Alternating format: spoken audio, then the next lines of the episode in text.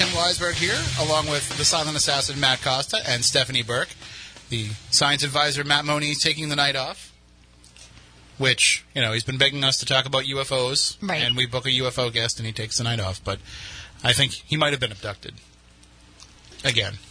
Well, I talked to him earlier, so It doesn't- then. He gets he gets good reception on the ship. does he? Yeah, he does. He well, he has Verizon, so he has service everywhere.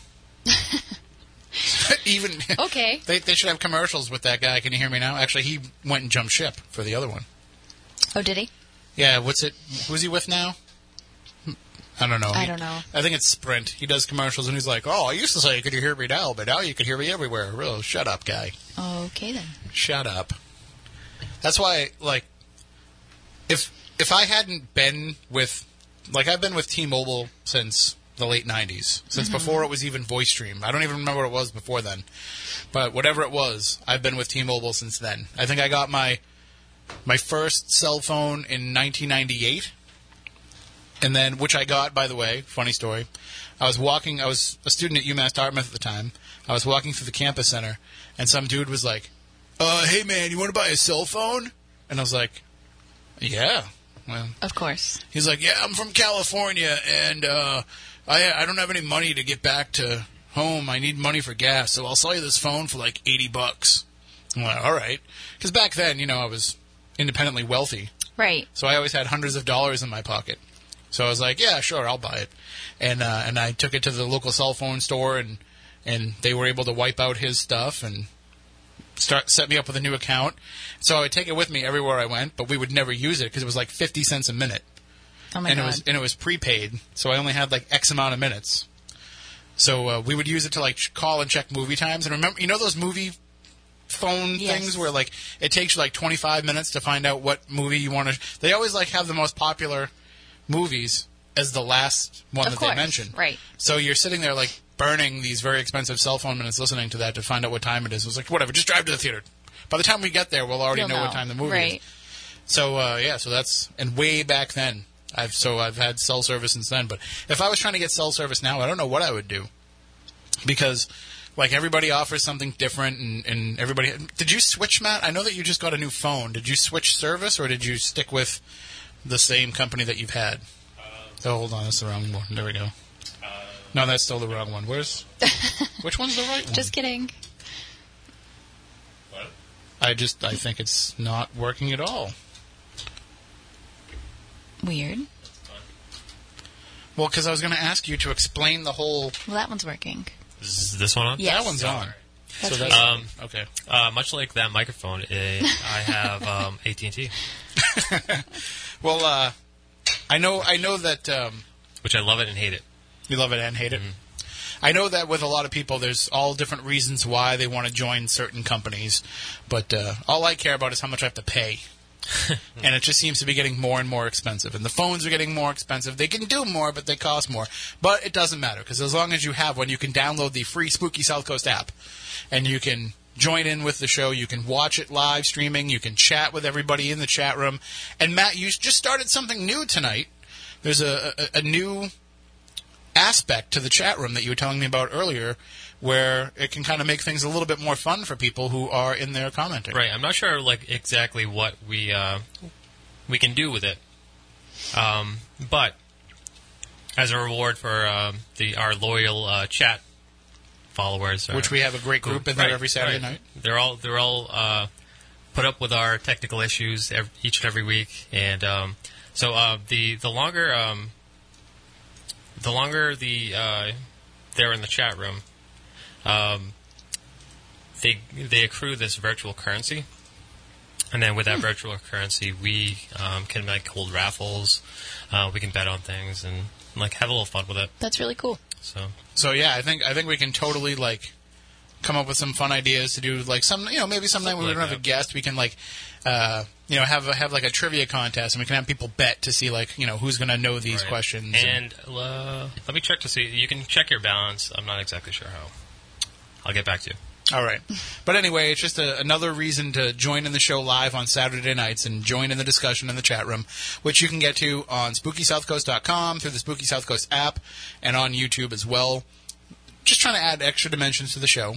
You know, make it extra fun. We've got this video stuff going on, and and as Matt said, you know, the people sit through the technical issues that we have sometimes. Sometimes it works, sometimes it doesn't. You know, last week we were having problems because of the storms, uh, and so that was pretty much wiping out the internet that we were trying Right. to use. So. You know, people are, are pretty good about hanging with us through all that. So this is another way that we can have some fun with the people in the chat room, and it gives you something for you know spending time in there and commenting. You can't just hang out in the chat room either to earn them, right? You have to actually interact. Yeah, it's the the active um, people in the chat room. So you can't have a bunch of chat windows open and like just sit there and not say anything. Right. We want you to be interactive. we Right, want you to, to be part of the show. And tonight you can be part of the show both in the chat room and also by calling in at 508 996 0500 877 996 1420. Coming up a little bit later on in the show, we'll be joined by our guest for this week, Jim Ledwith. He's also known as UFO Jim. And he's going to be talking with us. This was just the 70th anniversary of the Roswell crash just this past week. So we're going to talk with him about that, about his work in ufology, and I, I want to get into some of the real meat and potatoes of the actual Roswell crash and that situation. So we'll we'll focus pretty heavy on that, but we'll talk about all different kinds of general ufology questions.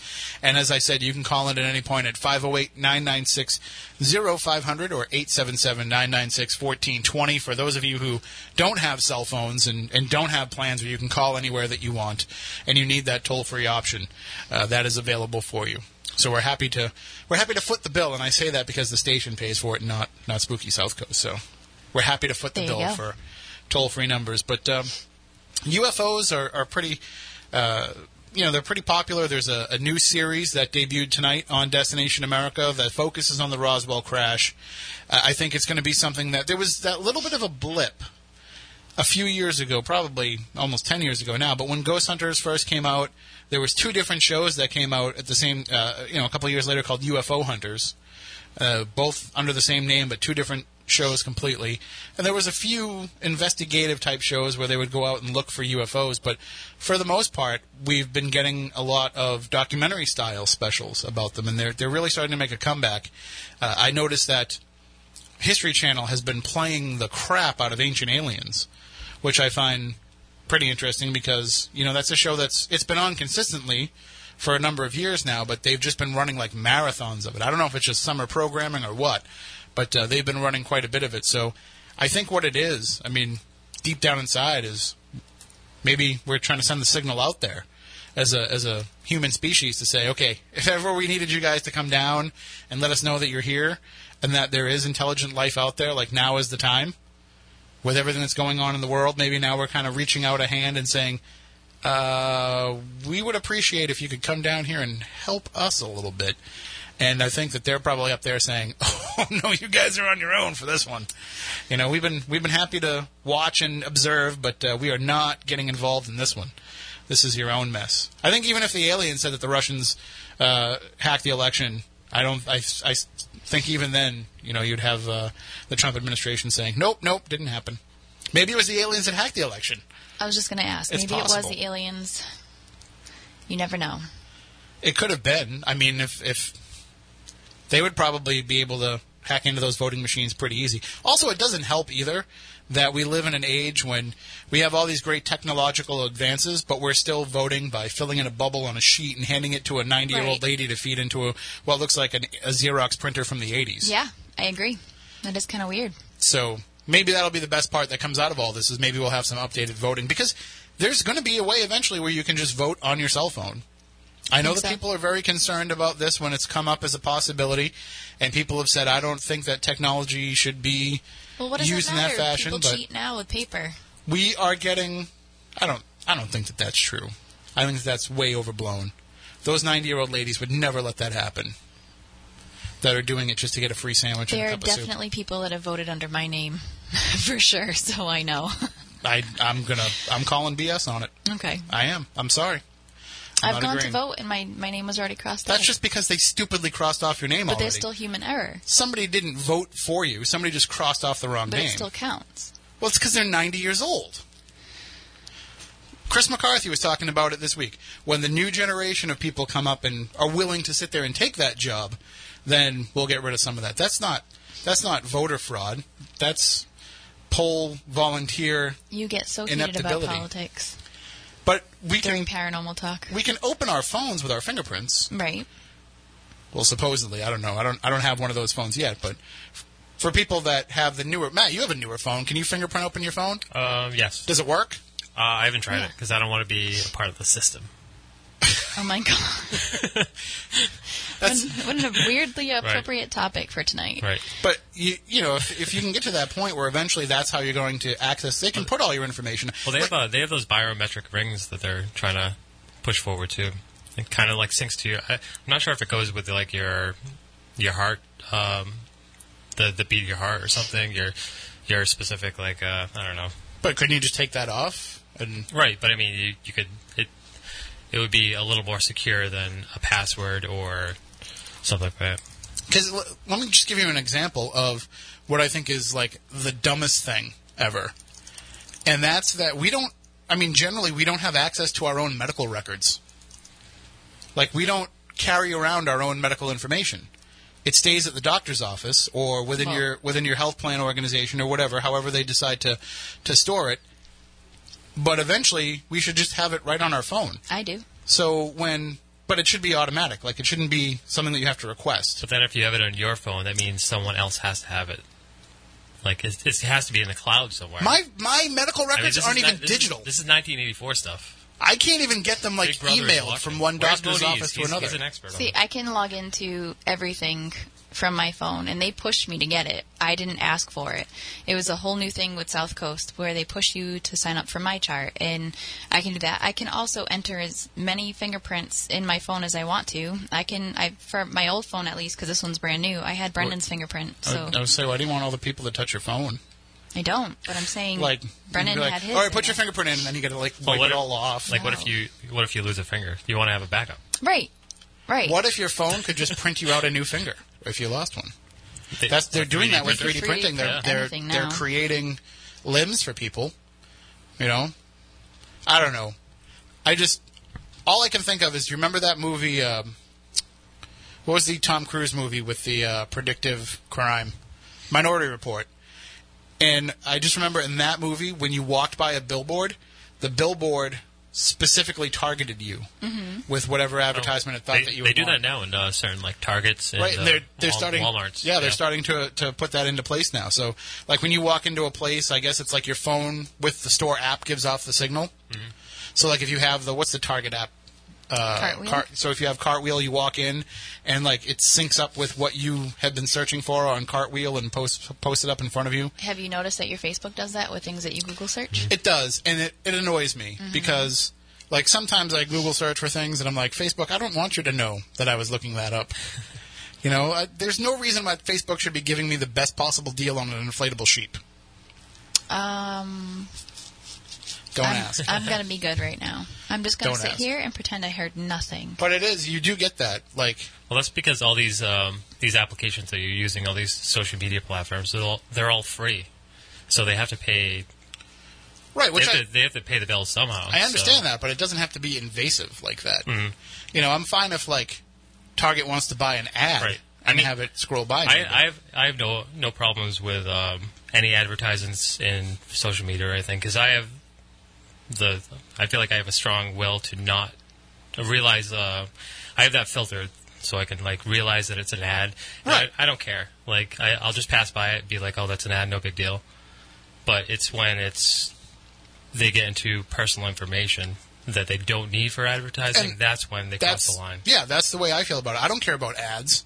I don't care about like ads can be annoying, but for the most part, like I don't care if I have to like scroll by something. I mean, you're getting you're getting a kind of a lot for free if you if you think about it. If you take a step back and look at what Absolutely. I I think I told you the story, but during uh, a snowstorm over the winter, I ran over into the supermarket across the street to get some dinner, and as I was getting out of my car, you know, I kind of slipped a little bit because it was icy and snowy and everything, and so my phone was in my back pocket, and I butt dialed somebody over Facebook that lives in England.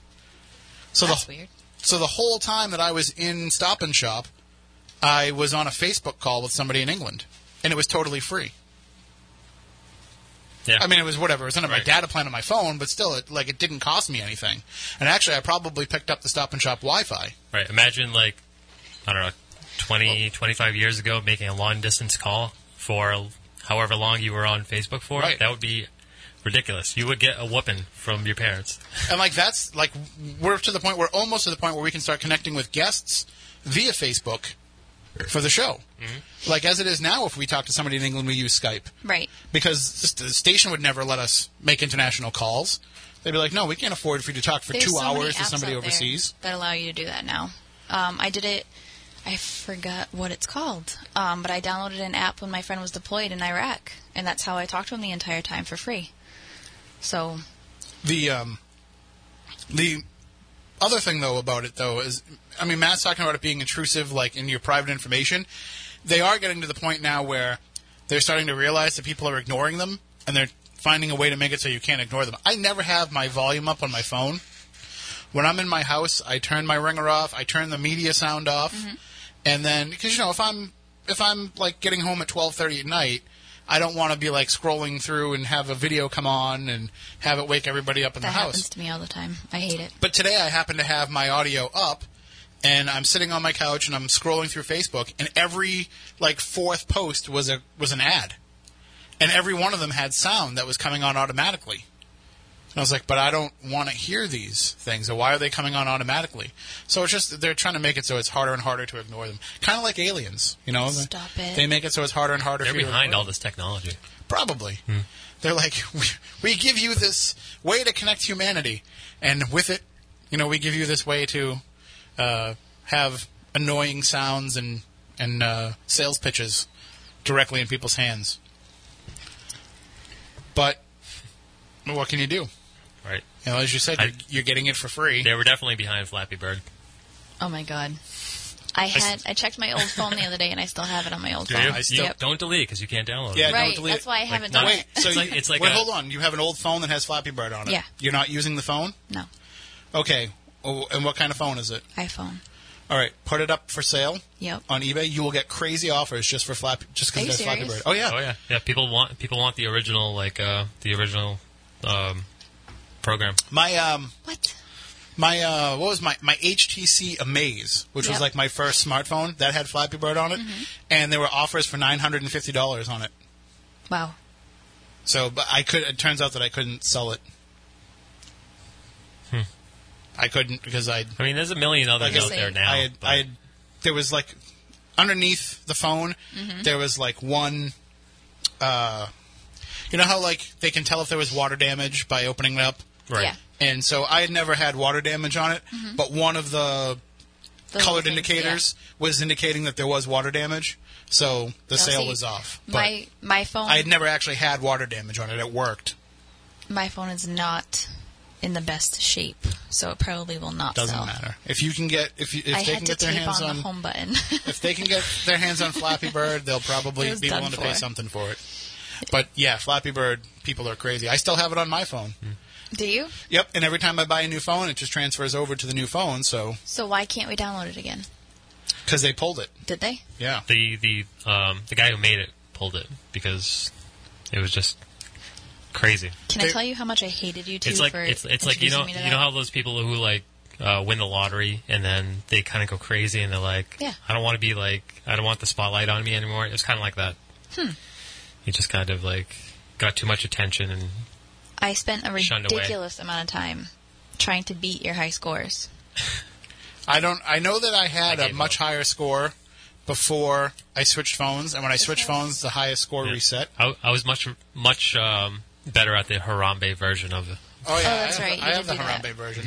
There's a there's one that says Flappy Reborn, the classic bird game. So my Do they, original. have, do they have a ghost version? No, we should make that. Yeah. Should I not download this? So I'm just gonna I'm just gonna check just because you guys got me thinking it now. All right. I lost that one on purpose. So my current high score is only 109 Only. only, I but hated you. I was like up over 200. I was up over 200 before I switched my phone over and it reset for some reason. Yeah, so for everybody listening right now at home, how fun and exciting our lives are, we had a group message going where we would just send screenshots of our high scores to each other all day long. Remember when our high score was like 15? Right. We're like, I got 15. I actually got into double digits. So Matt's over there creating the ghost version. He's creating Flappy Ghost right now on his phone. Flappy Ghost. It'd be a good one. So, in uh, and speaking of uh, of Flappy Ghosts, uh, we do have a couple of events coming up. We will tell you about those a little bit later on tonight. Coming up in just a few moments, I will be joined by our guest Jim Ledwith, UFO Jim. Uh, Matt's going to get him on the phone for us, and we'll talk about different UFO topics with him. And then a little bit later on in the show, we'll be joined by Ashley Turner to talk about the news. So she's Right. out tonight, so she's going to be back a little bit later. So we kind of flip flop things around a little bit, and we'll talk to her later on. Uh, and again, if you want to call in at any point, 508 996 0500. 877-996-1420 are the numbers to call in. You can also send your questions in via the chat room on SpookySouthCoast.com, on YouTube, and on the chat uh, on the app.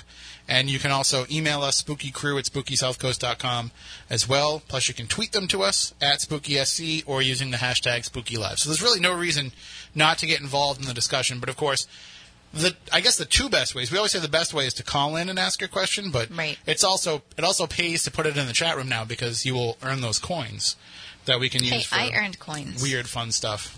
Is it, did it tell you that you have coins Yeah, already? I have coins. So I haven't posted anything in the chat room yet, so I want to say It says hi everybody. 45 orbs. It doesn't it doesn't tell me how many I have. You have to do exclamation mark orbs, no Oh. spaces. Let's see.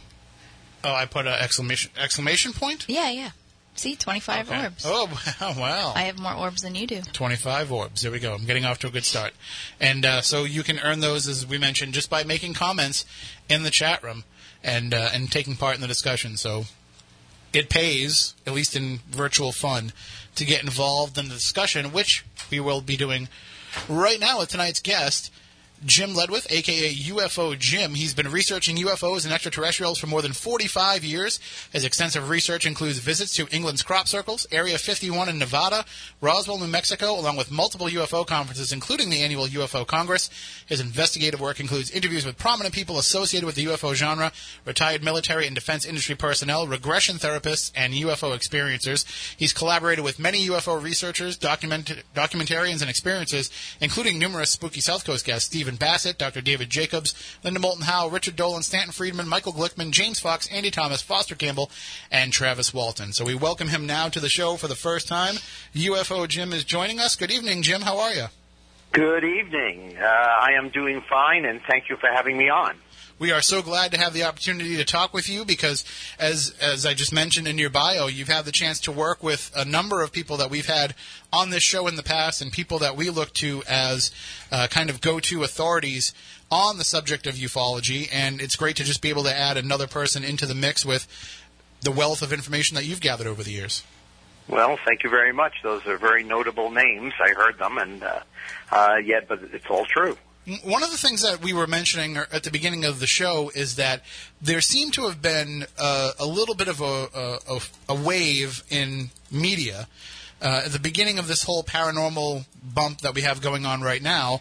So, about 10 years ago, there was a little bit of a wave of people actually getting out there and investigating UFOs on television shows. So we're seeing these shows like UFO Hunters that Bill Birnes was on, and you know we're seeing shows like that, and it's kind of gone away from television. But have you seen more people actually out there actively researching UFOs in, in that time since? The answer is uh, yes, but the inherent problem with this genre is money. Mhm. And um, the reason that Ancient Aliens, which by the way is a very, very good program or series, I think they're in the 11th season right now, um, is uh, they have some money. And they do events.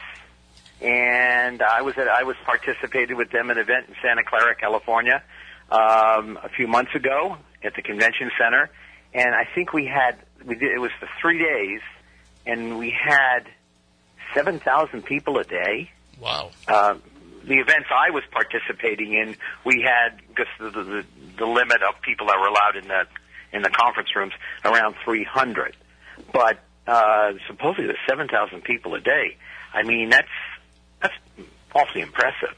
And when you consider, uh, you know, how many people are like my co-host Stephanie here, who is, you know, she's just. It's not that she's not a fan of the topic; she's just terrified of the topic. Well, I'm going to make it worse for her tonight. Oh, good. Stephanie, I'm very sorry, but we're going to be going down a real slippery, slidey, bumpy road. My heart's already racing. I don't know how I feel about this, but I'm trying to be a good sport. Be a good sport. You know what the thing is? Most people on this planet are basically, I hate to use the word, clueless about Okay. the biggest subject facing planet Earth. And they're not to blame. I mean, this is done on purpose.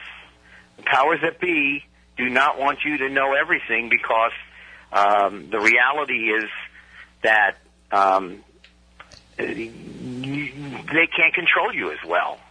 They can't. Uh, remember this: without a permanent threat to national security, America's multi-billion-dollar war machine is without a purpose. I totally respect that for sure. Um, and I definitely think in that aspect, anyways. I think what terrifies me the most is my fashion, my fascination with the unknown, um, Yes. and asking a lot of questions to um, abductees or my friends that have been researching UFOs for 30 years or more. And once I started asking a lot of questions, I started to get some unwanted answers very fast. And- Unwanted because you weren't receptive to those answers. um, it wasn't that I wasn't receptive. It's I maybe I didn't know how to handle it, and Yes. um, I started to have some crazy experiences that I was not expecting, and Yes. it started to um, break down that wall between. Um, I guess what I allowed and what I didn't allow, there was there was nothing there to stop it. So it, it freaked me out a little bit. So I haven't asked questions in a long time. So that is why I'm terrified. Is is that terror though, Jim? Is that something that is? Does that come from the, you know, the government, the the, the conspiracy aspect of it? Is is this the scary notion of everything that goes on with aliens and UFOs? Is is that fear factor part of how humans are controlling the situation? Well, I think it's about technology. I think it's about look. We have had contact with extraterrestrials. I'm meaning the government, and, and specifically the American government, uh, or parts of it, not all of it, but parts of it. I mean, it, in the 1950s, in the 1950s, we had an exchange program which was uh, was was was outed in the movie Close Encounters of the Third Kind by Steven Spielberg, and uh, and it was a, basically an exchange program. Uh, there's a great book out by uh, Len uh, Kasten called A Secret Journey to the Planet Serpo. Get the book. You can get it on Amazon. It's like 14 or $15. This is an exchange program we had. It was 12 of us went. 10 men, 2 women. One Eben from the planet Serpo, which is in the Zeta Reticuli Star System. And it is 39 light years away the Ebens came and took our 12 astronauts in 1965 from Holloman Air Force Base and took us to planet Serpo. It took nine months to get there. When you think, well, it's a long time. No, it's not. 39 light years. You're moving awfully quick. Uh, definitely quicker than the speed of light. So the reality is there's stuff that's going on, has gone on. Um, the internet is the best thing that happens in sliced bread when it comes to ufology. I've been doing it close to 50 years. Wow. And yeah, 50 years. And by the way, Stephanie, I'll take it a step further. Not only am I a researcher, but I'm an abductee. Oh, we will definitely get into that, Jim, uh, for sure. You sure you want to go down that path? I do. It's okay. I can handle it. I um, Can you handle it? I think I think Okay. so. I'm here, Let's so do that's Another that's what thing you matters, can all right? Do is if I can get one or two commercials in during the course of the next hour or whatever length of time you have me on, uh, my website, UFOJimSonoma.com, Mm-hmm. UFOJimSonoma, S-O-N-O-M-A dot com, or UFOsAreal.com, UFOS double R E A L dot com. I just got my commercial in. Oh, and Okay. we can we can certainly run, do it a few more times before the end of the discussion. But Good, good, good, good, good. But here's something that I'm going to throw this out now. This is from a film that was made in 1992, and it was basically put together by Dr. John Mack, who's deceased, by Budd Hopkins, deceased, and Tracy Torme, son of the singer Mel Torme. oh, Tracy is alive, lives in L.A., a filmmaker, and I'm doing a little work with him. And he did this film in 1992, Now, Stephanie, you're going to have to cinch in for this one. So, in the film itself, called Intruders, was a film that was made for TV. And you can view it on YouTube. I love the internet. Anyway, you can view it on YouTube and see the whole film. It's almost three hours long because they put the episodes together. And but here there's one part where a general, retired general, who was part of the cabal, MJ 12 or or whatever the organization he was part of, and they were trying to enlist Dr. John Mack, who is played by the actor who's deceased now, Richard Crenna. And they were in this wonderful Tudor mansion, and they were in the study, and the general is saying, you know, doctor, we want to have you on board. And the doctor says, well, are we going to tell everybody that what's, what's really going on? And he goes, no, no, we're not. We're going to follow the company line. And then the general said, Doctor, do you want, and here's the part coming now, and I'd love to get feedback from you guys or from anybody from the chat room or a call or whatever, and I'm going to give you this line from the film Intruders. By the way, watch the film, you'll get, it's riveting. I mean, it's just wonderful to see this part of the movie. But anyway, the general asks the doctor, should the President of the United States go on national television and say, my fellow Americans, we have evidence of a superior race or races who have visited our planet. They come from God knows where, maybe outer space, or from some other dimension of existence. They are abducting our citizens on a regular basis. They are conducting experiments on them, collecting specimens of our ova, our sperm. They've been impregnating our women, then later inv- invading those women's bodies again and stealing the unborn fetuses for reasons we can only imagine. Well, tell me, guys. I mean, Too much? Too little? my good enough? my thought on that is I don't think that the president could ever uh, share that information because if that was another earthly state that was doing that, if that was uh, you know another country that was doing it, another opposing force, we would consider those acts of war, and we would consider those you know something that we would have to mount a defense against, and it would cause uh, there would be political and and uh, combative ramifications to that. And how can you do that going up against a a, a society, going up against a a being that you know you have no shot against? Possibly. Possibly. I just think that when, for something like that, and by the way, the general says, Doctor, really, what the, what, what the average uh, American thinks is life on this planet is, is, manifested with a 30 year mortgage. You know, you can go to sleep at night and there's no problems the next day. You can go to sleep the following night and the following and so on and so forth. So the point is, there's a lot of information out there that really is kind of dicey. On the other hand, once we have disclosure, and I don't mean the kind that a president's going to do, whether it's Vladimir Putin or it's Donald Trump or any other head of state, to come out, though I would like for one of them to do something, at least get our mind thinking that way a little bit, even if it's light.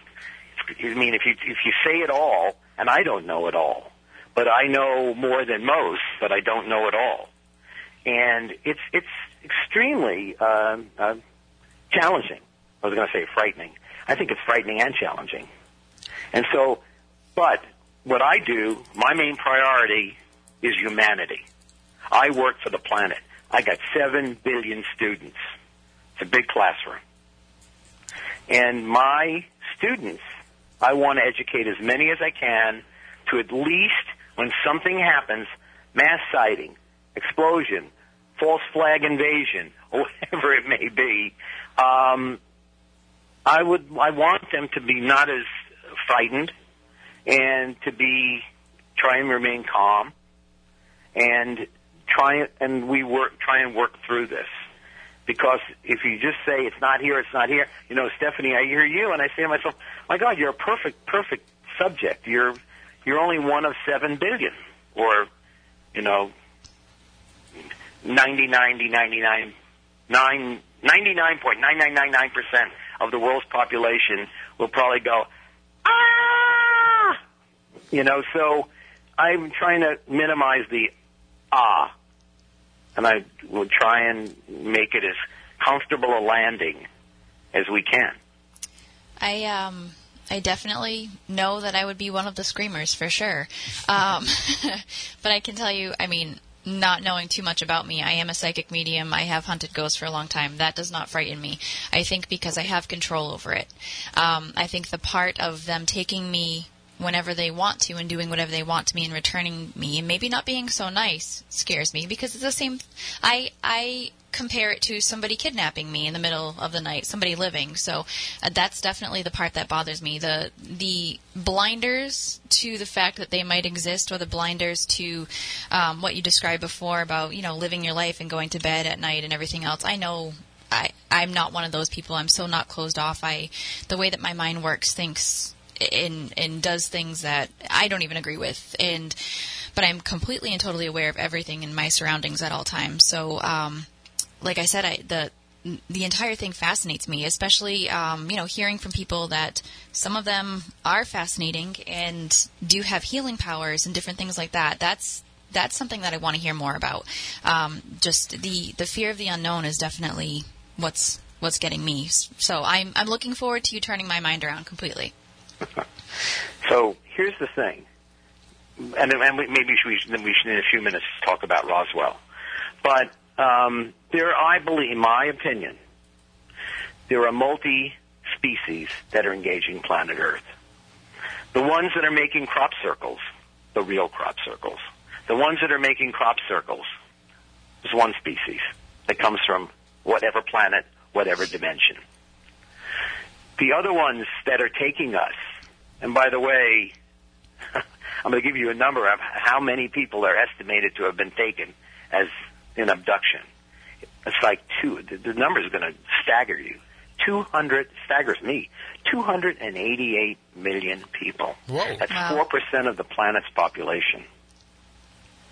And it's generational. They didn't just come along and get me. They took my father before me, and who knows how many generations back. Can't tell you. Don't know. But I can tell you this, that most of the time, Stephanie, if you are an abductee, you don't normally know it. You are very much uh, uh, black blacked out when it comes to memory. But through hypnotic regression work, and I know a bunch of hypnotic uh, regression hypnotic regression therapists, and that work with abductees, like Dr. David Jacobs, like uh, Laurie McDonald, like Mary Barr, and these people work with these people and try and help us um, to cope with it. Because it, we, we all have jobs, by the way. All of us abductees, we all have jobs. And by the way, you hear these nice little words, experiencer. Wonderful. Experiencer. Uh, the reality is, yeah, it was an experience, but, you know, these poor kids that are on milk cartons that were kidnapped, mm-hmm. they're not experiencers. They were kidnapped. Most of them. They were kidnapped. And I think for us that have been taken also, we've been kidnapped. So let's not, you know, sugarcoat it. Let's be honest and call it what it really is. We were abducted. And even though I've had a lot of enjoyment over the past 50 years researching, involved in the subject, and dealing with all of my fellow researchers and experiencers, haha, abductees, the reality is that I enjoy it. I totally enjoy it. So they've got they're getting their money's worth out of me, whatever they have me in the education department or uh, you know, soften the blow department. The ones that are taking the species that are taking us, they don't want to land on the White House lawn. Forget it. They're not going to be there. Why? They've got a program. And then I, I, I do uh, encourage people to just go to YouTube and put in Dr. J, David Jacobs, and you can see what he's saying. Now, I kind of lean to what he's saying, but there are a lot of other people that are out there, and, uh, you know, they have maybe a, a different point of view. but I believe it's, I would say probably nefarious. I think that it's all about breeding. It's a hybrid, it's a hybrid program. It's all about the reason they take us. They don't need any more of our skin. They don't need any more of our bodily fluids to experiment.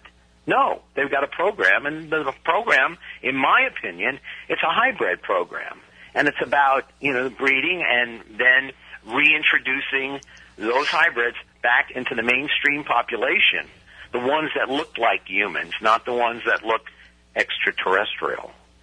So those are the ones that do come back in, and as time goes on, there'll be more and more and more. Endgame, can't tell you. Could be good, could be bad, could be somewhere in between. Well, we are going to get into, like you said, we'll get into Roswell for sure. But do you feel like these beings that are coming here now and are uh, carrying out this plan, carrying out this program, are they the same ones? If we look at ancient aliens, if we look at the beings that were reported thousands of years ago, is it the same species, the same beings, the the same residents of the same planet, or however you want to look at it? Are these the same ones that at one point were actually helping to build our society? I'm gonna I'm gonna have to guess at it. I would say Right. no, because I don't think they're gonna say, "Hey, we're gonna help you." Gonna move. On, on the other hand, maybe it's yes, yes or no. Maybe it's yes because they wanted to get us to a certain level, mm-hmm. and they probably got involved with our DNA back in the day, and we progressed very rapidly thanks to them. It's really, really, really complicated, and it's it's you know, it's like, do we really want to know all of that? I, I think for a lot of us, maybe it's best just stay in the dark. I almost look back at it though, and I say, you know, if that was the case, if they were, if they were building the modern human society back then and trying to plant those seeds for us and kind of help us and give us a kickstart back in those days, that maybe the reason why there's this kind of interference now is because we didn't live up to the expectations, and they're saying like now we gotta, now we kind of have to take over this. We tried to let you do it on your own, and it didn't work, so now we're going to through DNA actually try to make you more enlightened beings uh, by just changing the basic structure of who you are.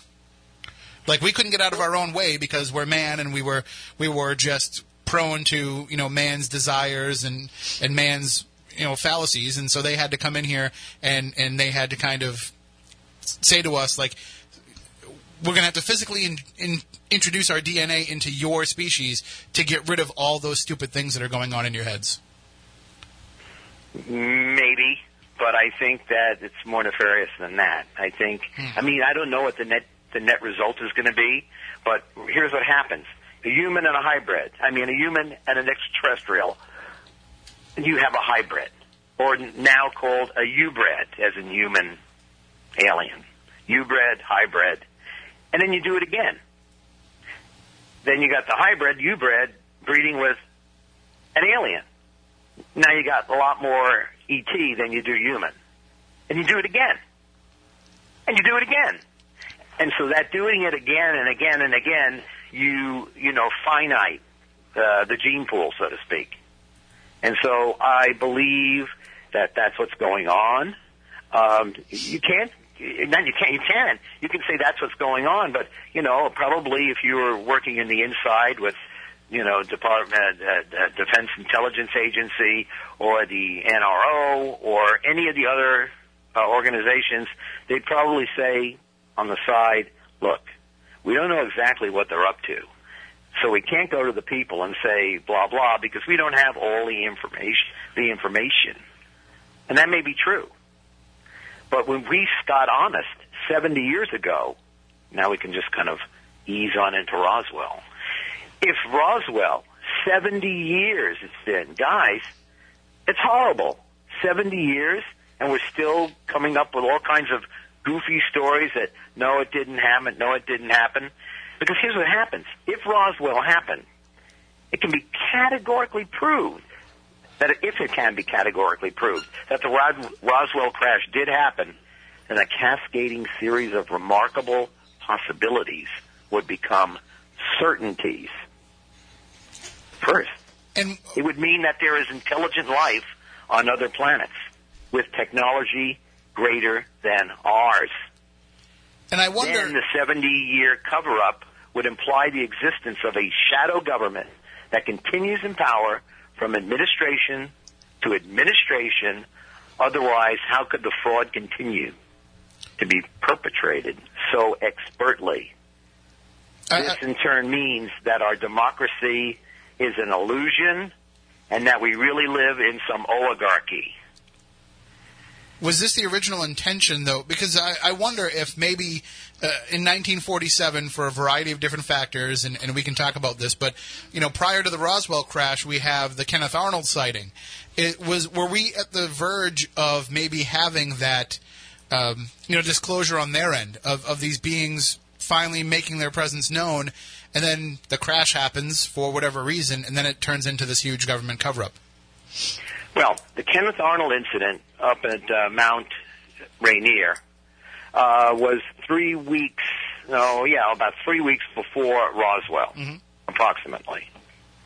Um, the reason that they are they were up in that area was all based on what happened on July 16th, 1945 with the explosion of an atomic bomb at the Trinity site mm-hmm. in New Mexico, in Alamogordo, New Mexico. That was the calling card. They were saying to each other, hey, the kids have found the matches. But they weren't happy because they knew, they knew us probably better than we know ourselves. And they realized that we were probably pretty irresponsible and we're going to be going nuclear. And we did go nuclear. Not probably. We did go nuclear. Right. And the reason for their involvement up around the state of Washington because of the Hanford uh, nuclear uh, site and also all of the stuff that was going on in New Mexico, Roswell had the only bomber squadron, the 509th Bomber Squadron, that was capable of delivering atomic weapons, bombs. They they flew out of there basically to bomb Hiroshima and Nagasaki, the 509th. So the reason that they were around doing these things was because of our nuclear capability and basically checking us out. Checking us out. We've got all kinds of witnesses, military, retired people that worked at ICBM sites in Minot, North Dakota, et cetera, and so forth, and where they UFOs flew over their complex of missiles and shut them down. There's all kinds of stuff on the internet, books written by these people, um, and and uh, basically say, you know, that yes, this happened, and we were there, and we were in charge, and they were brave enough to come out and say this, and so. I think it's the atomic bomb. I think it's nuclear. I think that is the the major concern for ET uh, in the past, say, 70 years. and then the the crash comes and i'm just gonna i'm just gonna pause right now because i'm not supposed to do this. I'm not supposed to skip the network news but this conversation is going so well that uh, i'm actually gonna do that. So i'm gonna take a quick break for station identification and then we'll get right back into the conversation.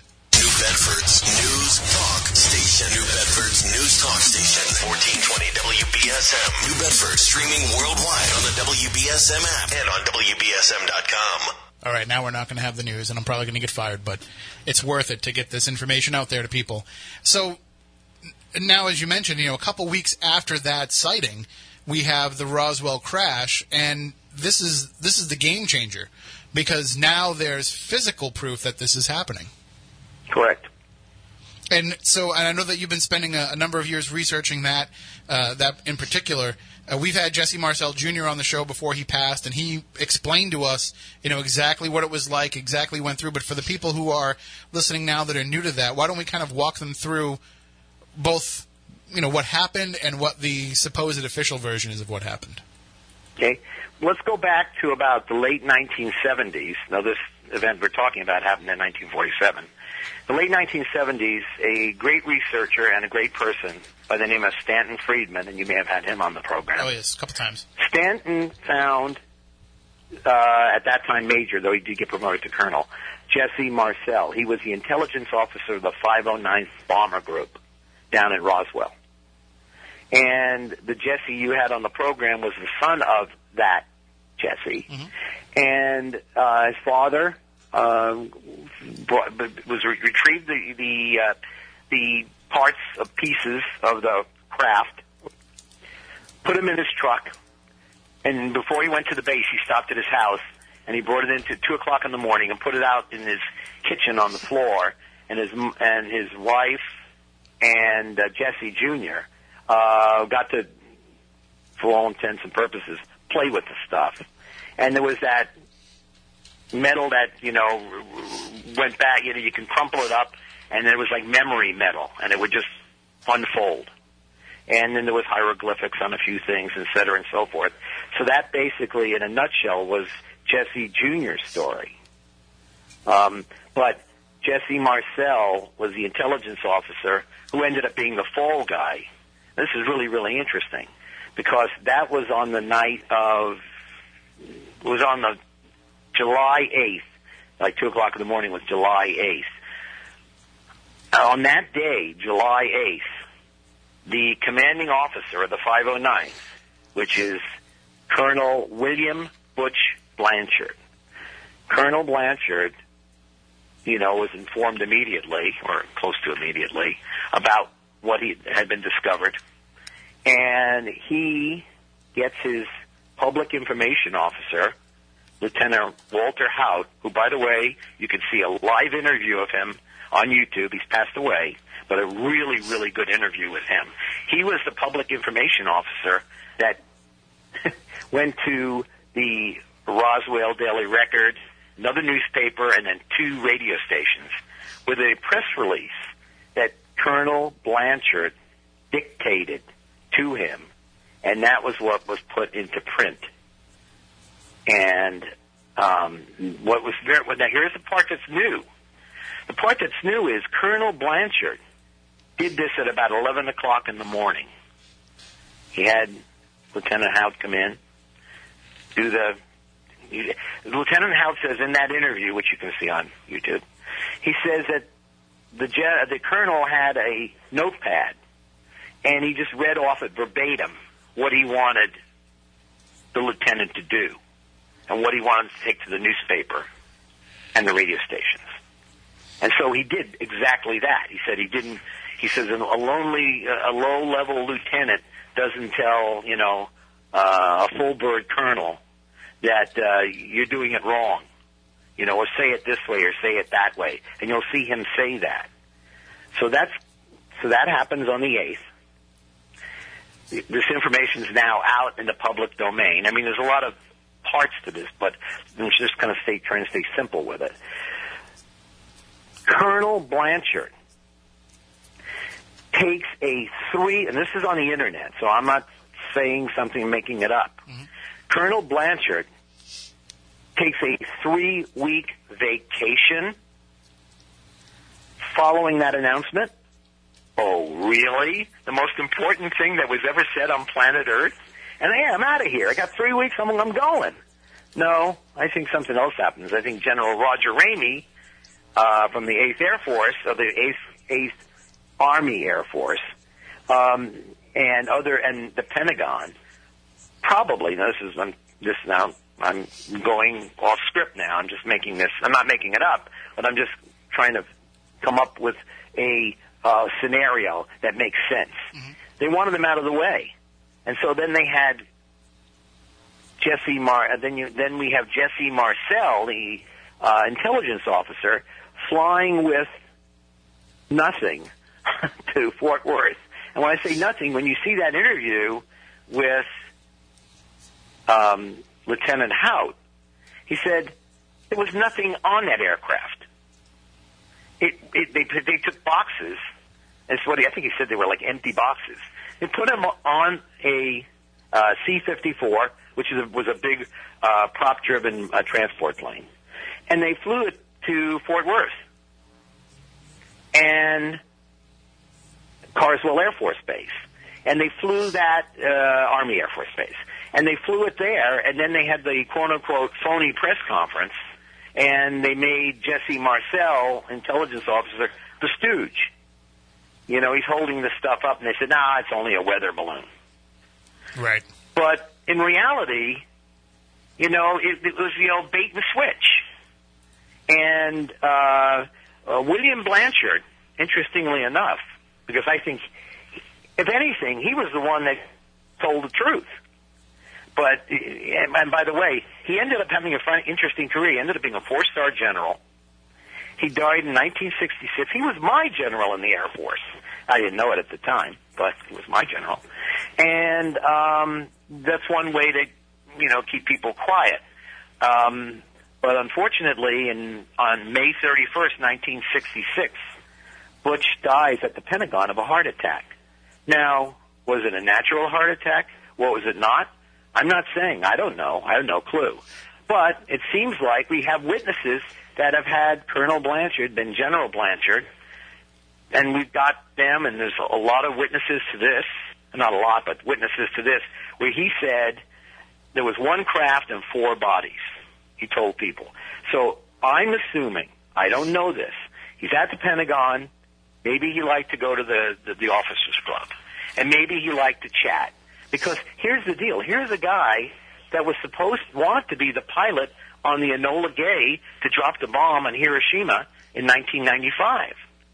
But they made him the backup pilot. This is really important. They made him the backup pilot. He was not the pilot.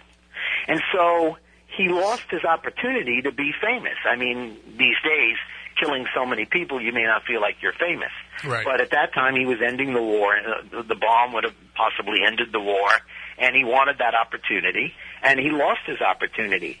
And then on July 8th, 1947, two years later, he gets another opportunity. E.T. That's true. I mean, that would do you think? your name would certainly go down in history for that. But uh, so then, what leads to this cover up? Then, if there is this crash that happens, it must have been an an immediate, you know, immediately go in. They must have had some sort of plan in place already of what would happen if this came to be, because it happened so immediately. Cover it up. Take this for ourselves. Take this for whatever we can mine out of it, and make sure that we just, at the very least, make the story so ridiculous to the public that they'll just eventually lose interest. Well, you, remember, you may recall that it went quiet for 30 years. And if it wasn't for Stanton Friedman, who is alive and well, I Right. see him usually at least once a year.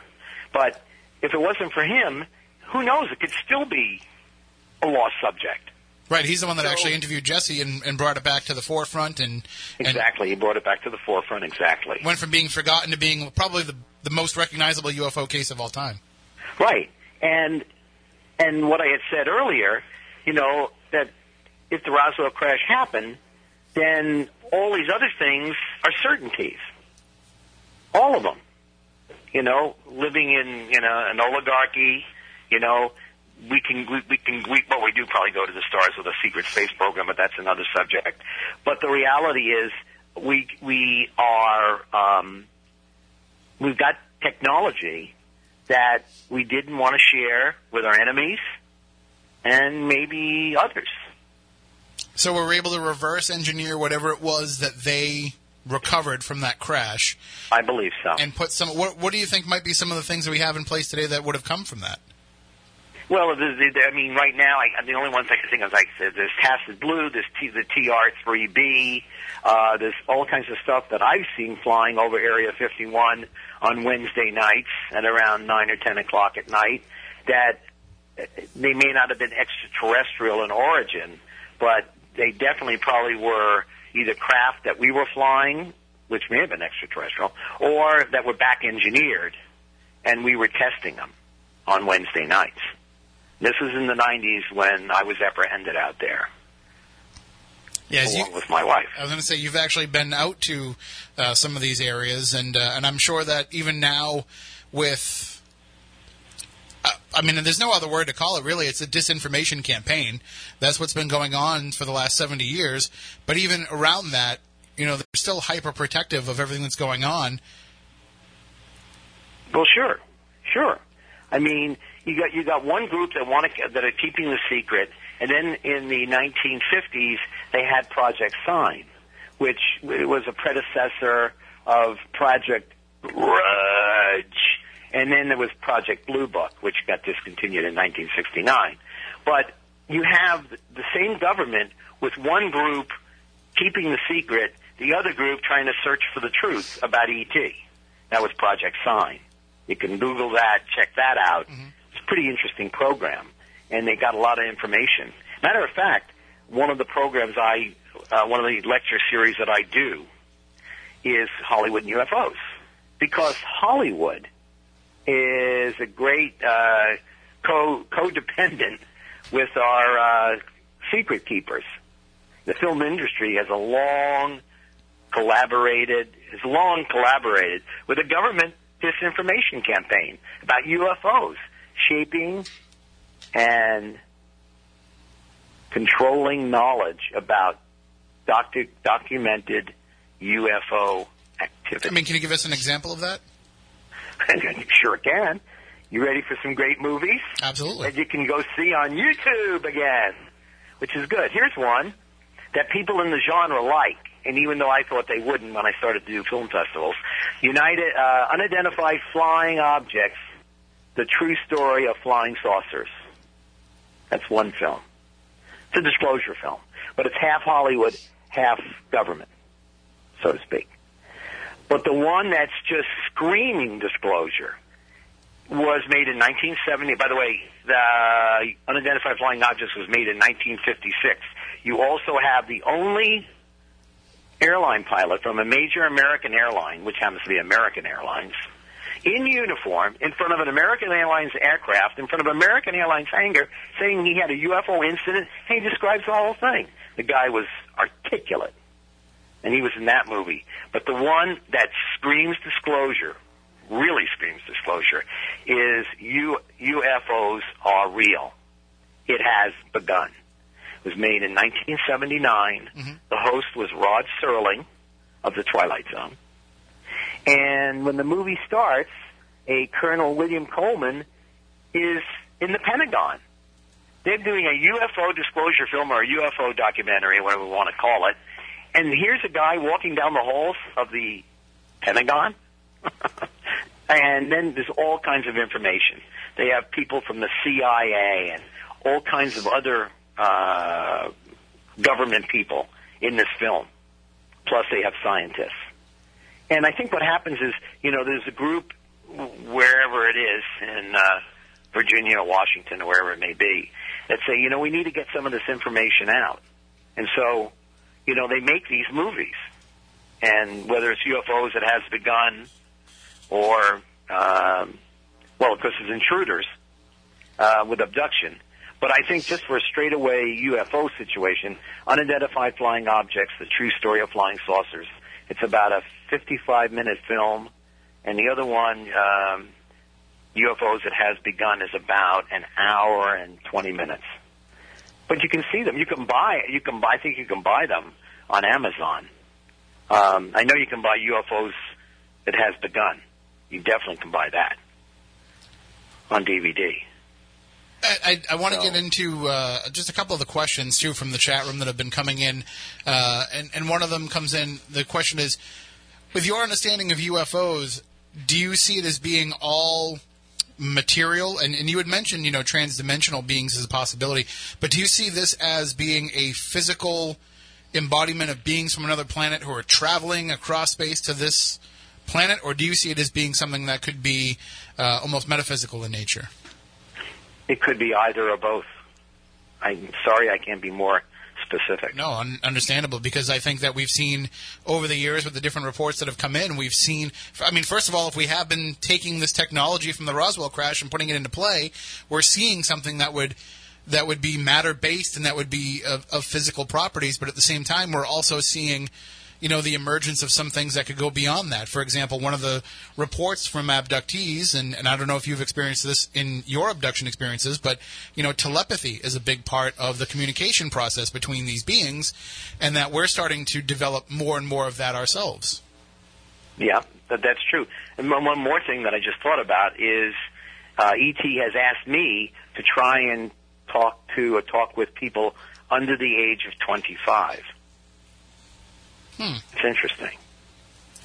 Um, I know when I work with young people, if I work with anybody under the age of 18, parents have to be there. I will not talk, discuss, invite, nothing unless Safe way to be. done Yep. you know, properly. And then over 18, um, they, they, they're, they're like, they're all like sponges. And maybe, yes, everyone today, and I'm much older, but the reality is everybody's like a sponge these days, thanks to probably the internet. So there's a there, but there are commonalities amongst the abductees. We've talked about in the past. I wish my usual one of my usual co-hosts is Matt Moniz, who has been researching this for over 30 years, and he used to work with Budd Hopkins and the Intruders Foundation, and uh, and he's a guy that you know has actually been part of both regression therapy with people and also been abducted himself. Okay. So I, Good. w- I, I just wish he was here to kind of lend to this. But one of the things that we've heard is that, you know, there are a lot of commonalities amongst them. Um, but one of the things that has kind of spilled over into the into the back on Earth realm is that these people find a connection amongst each other here on Earth. So they they might, you know, for lack of a better term, meet on the ship, and then for some reason they're drawn to each other here on Earth. No, I don't think so. I think yes and no. The no is my my opinion. The yes is you know they have experiencer conferences. You know you go to a UFO conference like the UFO Congress, and they have a session every morning for an hour or two where experiencers uh, all get together and uh, with a regression hypnotherapist. Though I don't think they're all regressed but just as kind of a moderator, and they get together. But other than that, I'd say no, no. Matter of except lately, past X number of years, it seems to be that a lot of these uh, hybrids, well, not a lot, but some of these hybrids have um, guides, the abductees. So in other words, they're like a counselor or a mentor.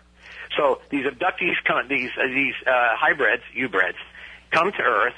They may get an apartment, and let's say I'm the one that's working with that particular one, and I go to the, his or her apartment, and I see the sofa that they got or have, and it's facing the wall.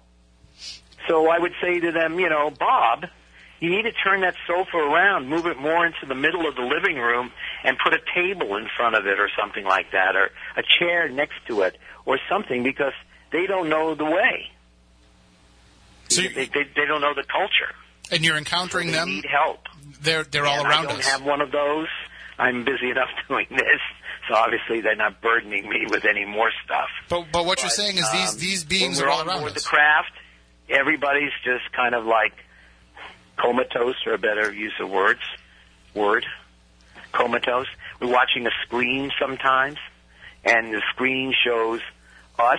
Just it looks shows a barbecue scene, and people are standing around a barbecue, laughing and giggling, and we, you know we're, we're sitting there, and we have no clothes on. We're sitting on this like bench, and we're watching the screen, and then some voice says in your head, uh, "Don't uh, don't we all look the same?"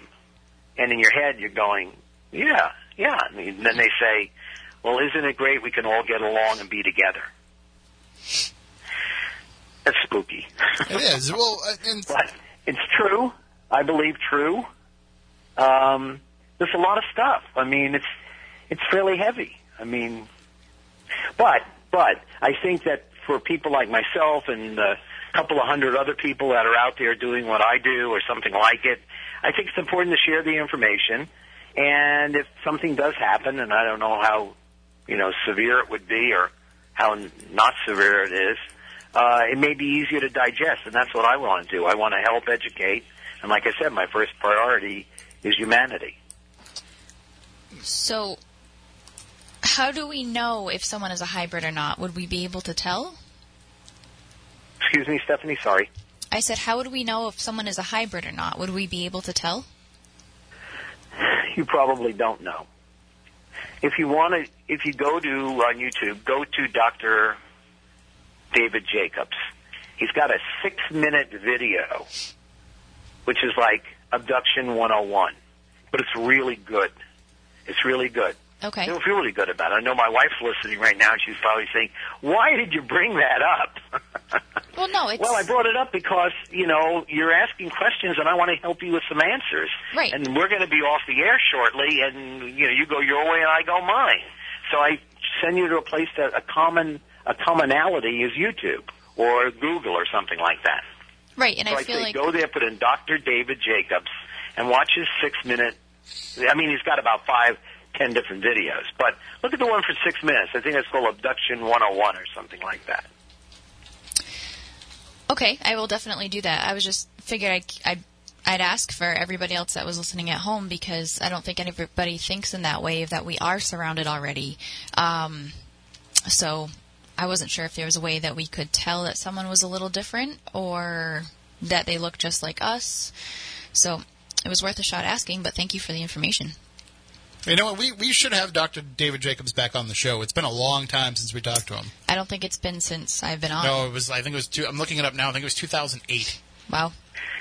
Get to him as quickly as possible. I mean, David is still okay, but uh, unfortunately, his wife passed about a year and a half ago.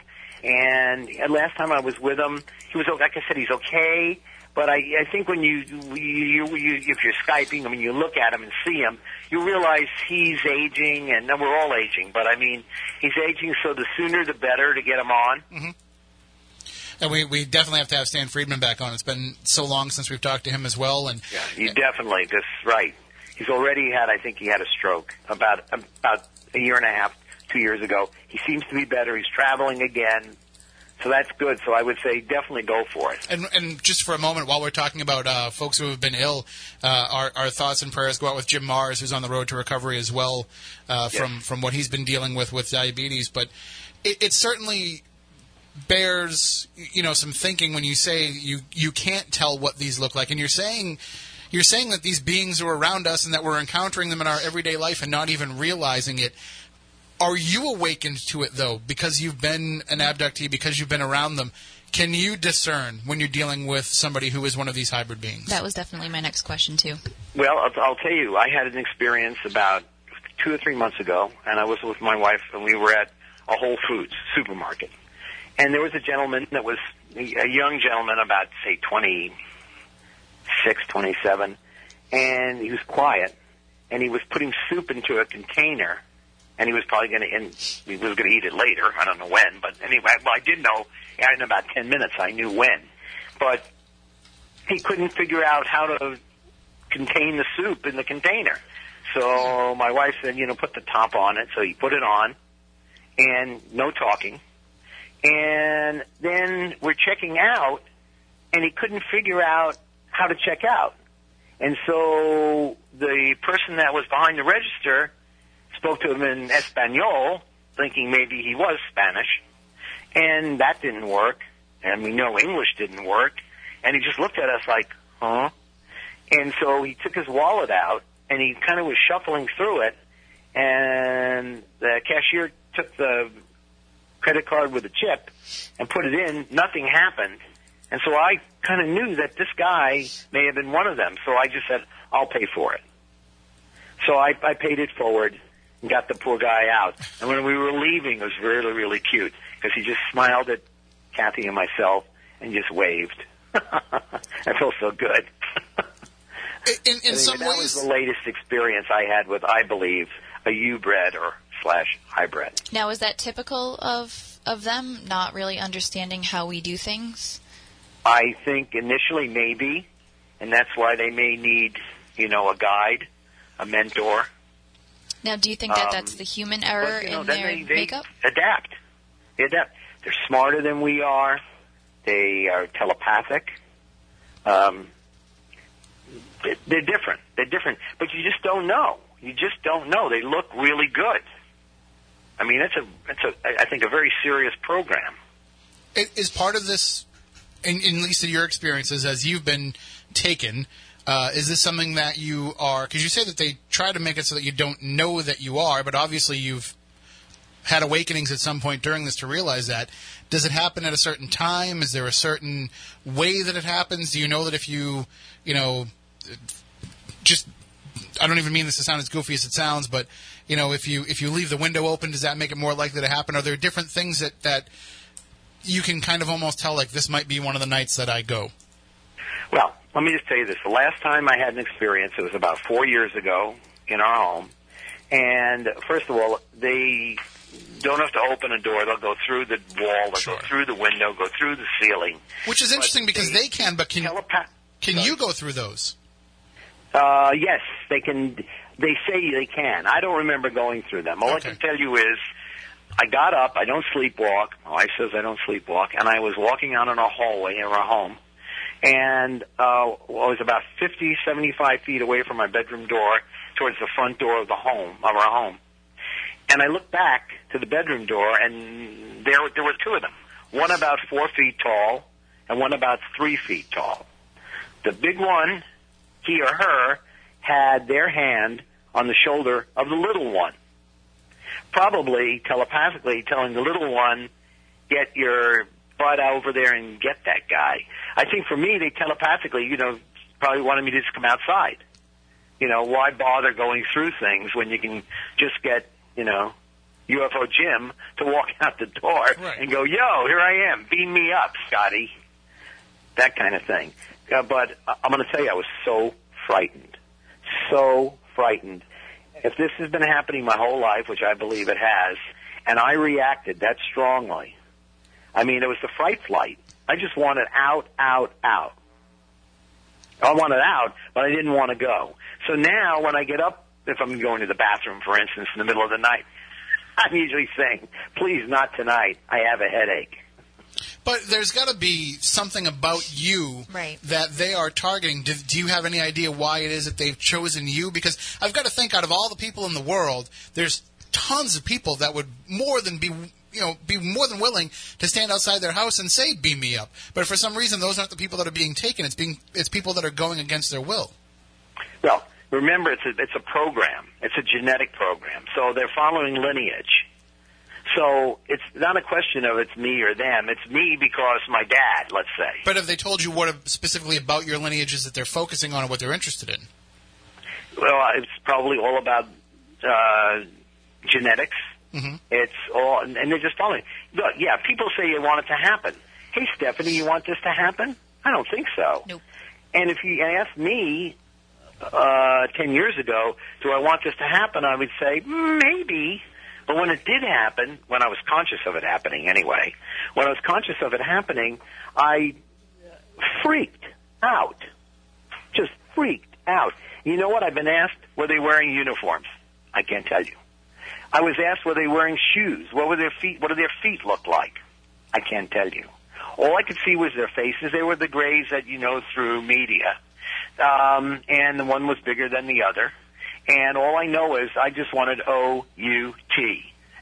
Out wouldn't be the right way to go. It should be just away. but it didn't happen. And it's been going on since I was probably two or three years old, and it's okay. I mean, it's just the way it is. when did you become aware of what was going on? If it was, if, I mean, I'm sure you can look back now and, and put the pieces together, but at what age did you actually become aware of what was going on? Well, I I probably was uh, 20 or 30 when I put it together, but when I was two or three, uh, we lived in an apartment in Brooklyn, New York, and they came into the apartment building and they were shuffling around because our our floor in the apartment was linoleum, and so I can hear shuffling, middle of the night. I can just tell you it was dark. Was it two in the morning? Can't tell you. Five in the morning? Can't tell you. I can say it was pitch dark. And they were there, and I'd ask my mother and father, you know, who's in the hallway? And they probably thought little Jimmy had a nightmare, and they said people were looking at the apartment to rent it. Well, being two or three, I didn't say, you got to be kidding me. Who's looking at an apartment at two or three in the morning Right. to rent? You know, so, uh, but it was only till 20 years later that I was able to put two and two together. I do have the scoop mark uh, on me. The scoop mark is done for uh, DNA purposes, and it's like a fingerprint. And they take skin, and they're usually a, kind of a triangle shape. I've got it on my arm. It's a very convenient area to show. To show. It's been examined by uh, a couple of doctors that deal in that genre, in the genre, and they say, well, you know, all we can say is it looks about 95% the real deal. Um, I believe my implant is in my upper left ear. Uh, have I been scanned? No, I'm supposed to be scanned in about three months. So we'll see if we get anything. It's going to be kind of disappointing if I find out there's nothing there. Well, I mean, I think there is, but we'll find out. Now, how did you find out that your father was taken? somebody had to be taken in in in the genetic in in the family. So it had to be either my mother or my father. Okay, but you and don't. I say my father only because uh, he seemed to be um, smarter than the average. Uh, that doesn't mean he was the one. It could have been my mother. But you don't know for But, sure that they definitely um, were. I, don't know. I just Okay. that's a feeling I have. Because my thought would be, if I knew this was happening and it was genetic, I wouldn't have any kids. Because I wouldn't want them to have to, you know, be part of this program. Guess what? I have no kids. Now, see, maybe maybe that's part of the deal. You know, maybe that's part of uh, what goes on with it. One of the things that um, that I I, um, I always ask people that have these experiences: What about the people who are around you? So, if this is happening and your wife is there, what is she experiencing when you're being taken? Well, it's probably the effect that they can do telepathically. They just wave their hand, and it's like probably taking 25 uh, Ambien. I mean, it's Okay. they're out. They're So- just out, out, out. She has no. And then when I came, then that time that I was taken around two or three in the morning, I- I was back an hour or two later. I can't tell you exactly. And um, I was sitting on the edge of the bed, and it was like 4:30. So I don't know what that all means, except for the fact it got me to do a pri- with the um, Sonoma International Film Festival in Sonoma, California, which is a mainstream film festival. We have a, a, a portion of it called the UFO Symposium, and we had a alien abductee panel. We had three women that had had re- recall of their, some of their experiences. They were on the panel, and as my moderator, I had a. You may not know him, but when I tell you who he is and what he was, you're going to go, really? It's Dr. Charles E. Young. He was the chancellor of UCLA in Westwood, California. You drive, and he was the chancellor for 29 years. I believe the longest serving chancellor in the United States. He also, when you drive in uh, to USCLA today, you, you're driving in on Dr. on the Charles E. Young Avenue. And then there's also a library, the Charles E. Young Library. He was my moderator of an alien abduction panel. You couldn't, you'd never believe the. I mean, I couldn't believe the crowds. I mean, it was like, uh, I, I, you know, I could have rented a stadium, filled it up. Unfortunately, I could only get about 200, 250 people one way or the other uh, in for that presentation. And he started off with an interesting representation. At first, I just, you know, my, my jaw dropped, saying, "Oh, don't be saying this." He said, "I'm not a believer." and I'm not a disbeliever. I'm open mind. I'm an educator, and I'm open minded. So, what? That's Uh, the right thing to say. absolutely. What's the And thought then these process? people went on to say, tell stories that would have blown your mind. What do you think the thought process is of these beings to have folks like yourself and, and those who are out there telling these stories and sharing these stories at these conventions and, and writing books and going on radio shows and spreading the word that this that this program exists? How have they taken that and how have they not silenced that if it's something that they want to keep silenced? Do you mean the our cabal, or do you mean ET, or Yes, no, they're definitely the extraterrestrial beings. How have they allowed this to be uh, told? about, because really, they, I mean, I'm sure it would just be an easy mind wipe away from, you know, keeping you from being able to spread the story. Well, it's probably you know it's not e- it's not fairly easy, but it's somewhat easy to say that I've done lectures on abduction, and I've done I've even done one, let's say, with Dr. David Jacobs, and I did one with Linda Moulton Howe, and we did it together, and wasn't a big crowd. It wasn't a big crowd, so it's almost like you know la la la la la la la la. I guess. Uh, on the other hand, I can do. Um, crop circles, and we we pack the house. Or I can have some film festivals, and we'll pack the house. Or I'll be have have other experts, whether I'm skyping them or not, if they're in person. So I think it's just um, I mean, I've Well, always felt uh, while the government's able to do it, while the government's able to allow this to go on, because you know you hear you hear researchers all the time that say, you know, I, I went out my door and there's you know the black sedan with two guys in dark suits sitting in it, and we hear these stories all the time. But I also think the government looks at it as if we have this UFO and this abductee subculture, if enough people are out there sharing their experiences. The more people that talk about it, the more likely it is that there's one or two people who are just out there looking for attention and are just you know wrong or or just misrepresenting what happens to them. And if we can just have that happen organically and then expose them, it kind of debunks the entire community. So I think that from a human standpoint, from the you know the shadow conspiracy standpoint, it makes sense to let people get together and talk about it. I don't see how it would be something that the extraterrestrial beings would want to allow to happen because that element of surprise is probably the best thing that you have. But it, I mean, from the way you're talking about it, it doesn't matter anyway. If you try to resist, they're still taking you. Yeah, I I I think it's fairly safe. Um, I don't really have any specific information. Everything we've talked about is available on the internet, basically. Um, I can't talk on the internet. You don't have necessarily me talking about ETs in my hallway, but you go to you can go on to YouTube or Google or any of the UFO related sites, and they have all kinds of abductees. You know, doing regressions, being filmed, et cetera, and so forth. So, I, I don't know. It's almost like it seems safe. Safe not only for me, but safe to talk about because it's not something that's going to upset an apple cart. I didn't say anything tonight that the Pentagon is going to go, oh my God, this guy's dangerous. No, there's nothing that I said today that's not available to everybody. What's funny is as we're talking about this, we just saw the UFO bicycle show up outside of our studio in front of the big glass windows. All of a sudden, I just look out there and I see these different colored lights, and it's just some kid on a bike. That is It horrifying. was it was pretty freaky that. for a second. But uh, Right, right. so uh, one more time though, before we let you go, let's give your uh, website information out for everybody so that they can uh, find more information about you. Perfect. It's uh, UFOJimSonoma.com, one word. UFOJim, S-O-N-O-M-A dot com, UFO Jim Sonoma, or UFOsAreal.com, UFOS double R E A L dot com. They both go to the same site. So if you can remember easier, UFOJimSonoma dot com, go that way. And the one last question we're going to ask you, this one popped up in the chat room as well, and uh, it, it's a good thing to ponder. And the question is, how do we know that what's going on with you and the abductees is the work of extraterrestrials, and it's not some sort of human experiment that's using extraterrestrials as a screen memory?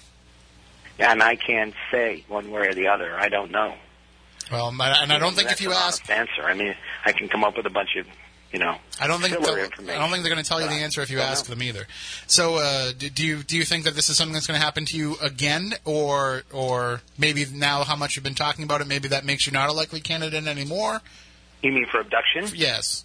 No, I think it's they don't care. They just think it's got a program. I mean, there may be a point where I get to be a zillion years old, and they don't want me there anymore for whatever reason. I don't think I'm in a breeding program anymore. Um, I, I'm not, not sure. I, I know because anyway, um, I don't think they're doing that, and so maybe they're bringing me in for a tune-up once a year, or twice a year, or three times a year. I don't know. Well, just- ne- next time you go up and, and, and just put a little bug in the ear, just mention the name Stephanie Burke. Stop that. Oh. Do he not. wants to meet ya. I do have a question, at least. Yes, Do you feel as though they have any interest in psychics for their program? Do they have any interest in? in sorry, In time. psychics?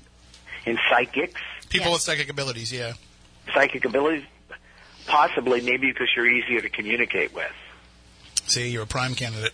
Well, it, I'm only Possibly. asking because of my weird Possibly. experience that I had. So She's going to try and gouge out her third eye right yes, now. Well, Jim, thank you so much for joining us. This was a great discussion, and we definitely want to have you back. We want to have you back on when Matt Moniz is here, and we can really get into some, some good discussion and debate. That'll be great. Thank you. Thank you all for having me on. Oh, very thank much. you. It was a great conversation, and we look forward to having more. Okay. Take care. Take care. Good night. That is UFO Jim, Jim Ledwith joining us. And again, as he mentioned, you can go to his websites. Uh, the I have the UFOs are real site up right now. UFOs, then the letter R, and then real.com. And uh, the other one as well, UFOJimSonoma.com. So you can go to those sites and check out everything about him. And uh, and as he was mentioning, you know, there's a ton of information on YouTube. There's a ton of documentaries. And now they're starting to, to work their way into some of the streaming services. There's a ton of stuff on Netflix. There's a bunch of stuff on Hulu. So you can actually go and find these documentaries now in a, in a much easier way because these streaming services are being programmed by people who are putting together what they think people want to see as Right. opposed to, you know, what they want to allow you to see. Of course. so this information can get out there easier. And uh, and for example, the Stan Romanek documentary is up there, and I'm not going to even tell. I'm not. I'm not going to get into the story of Stan Romanek right now because it's we don't have enough time. it's just there's a lot of lurid stuff involved with it and we had Stan on the show years and years ago when he had his original video that he captured of an alien looking into his son's room but there's been all kinds of accusations since then but I'm just putting it out there that that has a, is a newly released documentary on Netflix if you want to check it out as well so what we're going to do is we're going to hook up with Ashley for the Week in Weird, uh, where I'm going to open up Skype as I'm talking. But uh, she will give us the news of the week. But before that, we'll just let everybody know that next week we're not going to be on Right. because we'll be all day long and all weekend long, uh, Saturday and Sunday. Stephanie and I will be at the Ocean State Paracon. Right.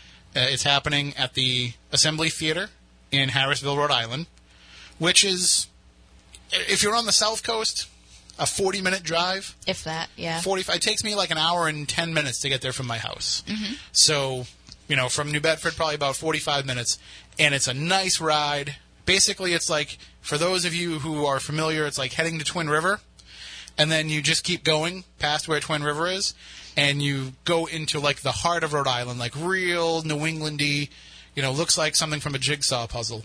And as you go down there you just end up at this little theater this little church owned theater right alongside the river.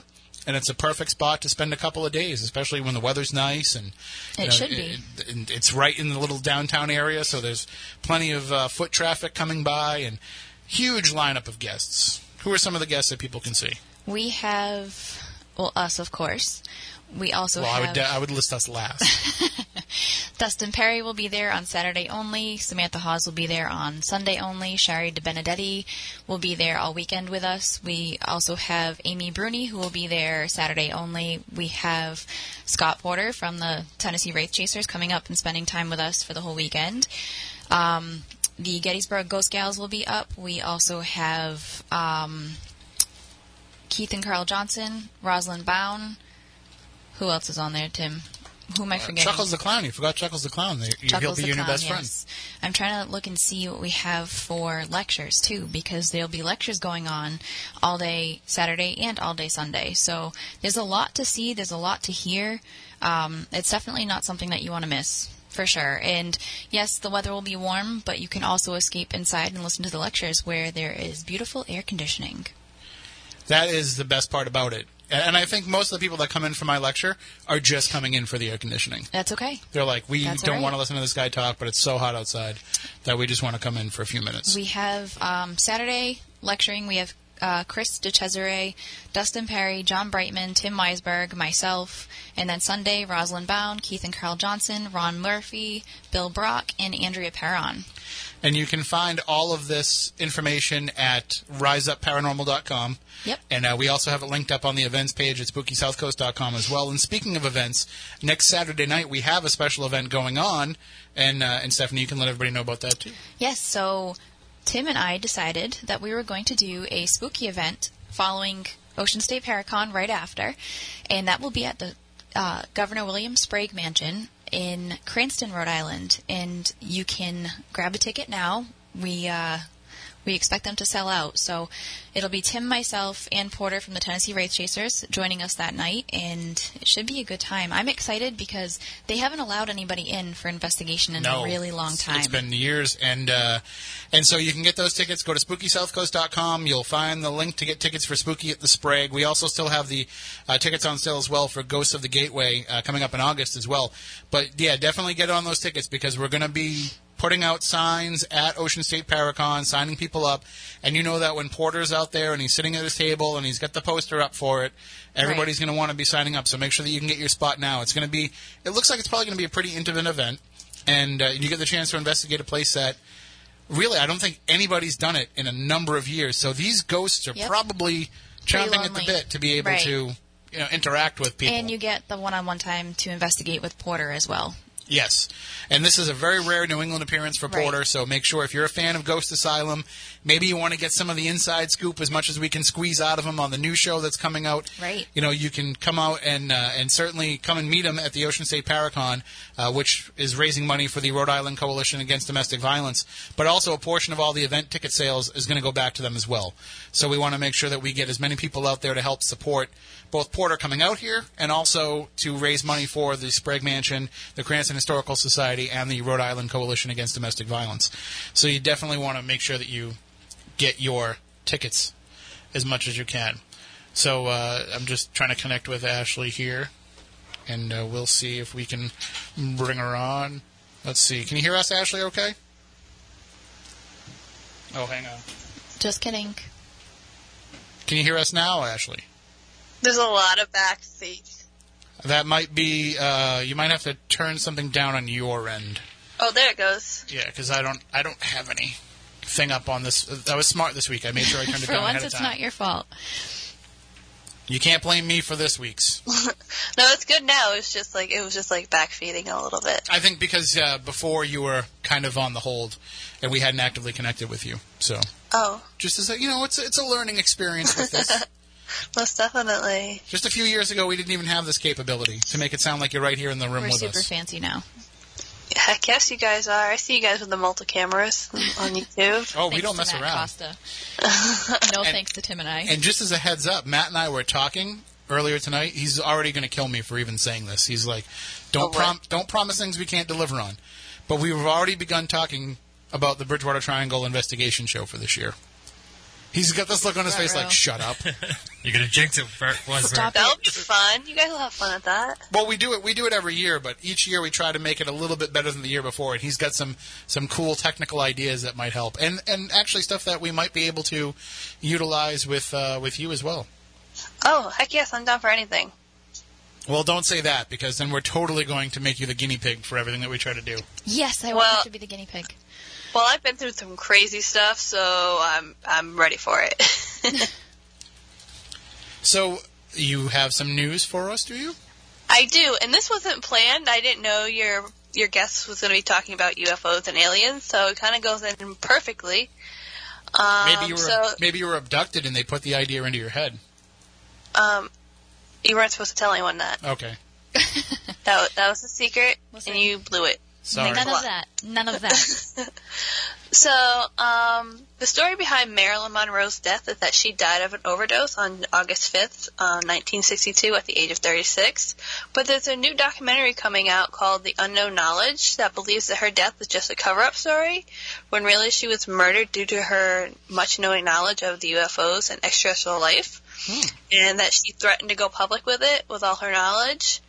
I personally don't know what to think of it. I mean, this this article just came out about a few weeks ago, so there's still a lot of like more investigating to go on with it. But um, I've been looking for for the documentary. It hasn't come out yet, so It makes sense if you think about it because you know Marilyn Monroe had a, a lot of problems with drug abuse, which you know people say, well, you know, obviously that's why she died, but that also could have been because of what she was dealing with, and she was also very close to President Kennedy. So maybe she Yes. was let into information that the rest of us weren't. that was another thing that in the article it said because she had such a close connection with the Kennedys that she was her the main target. and if you look at it as a whole, maybe the Kennedys were targeted for that reason too. That's a good point too. I mean, I feel like this article could be expanded a, a lot more. So it's definitely something I'm going to keep my eye on. And, s- and where it yeah, for sure. Let us know uh, when the documentary comes out. And and speaking of documentaries, I don't I don't mean to, to crap on any of the news stories that you might have coming up, but did you see the uh, report that came out this week where there's a documentary that's going to air on the History Channel, I believe, where they might have found proof that Amelia Earhart was actually uh, kidnapped by the Japanese. She was taken in as a as a prisoner by the Japanese. I set a recording for that. Yes, actually, that was going to be one of my stories, but then I found the Marilyn, Marilyn Monroe one, and I was like, oh my You're goodness. like, you're like Marilyn Monroe was way hotter than Amelia Earhart, so I'm going with that story. she is gold, hair goals right there. I mean, I don't think I'm being you know, wrong when I say that. I mean, Marilyn Monroe was a much more attractive woman than Amelia Earhart. Not that it matters; they both contributed greatly to society. But I'm just, you know, it's it's not a sexist thing; it's just a fact. It's your own personal opinion. well, what else do you have for us before I get myself in any more trouble? right. Yeah, so we're just gonna keep going.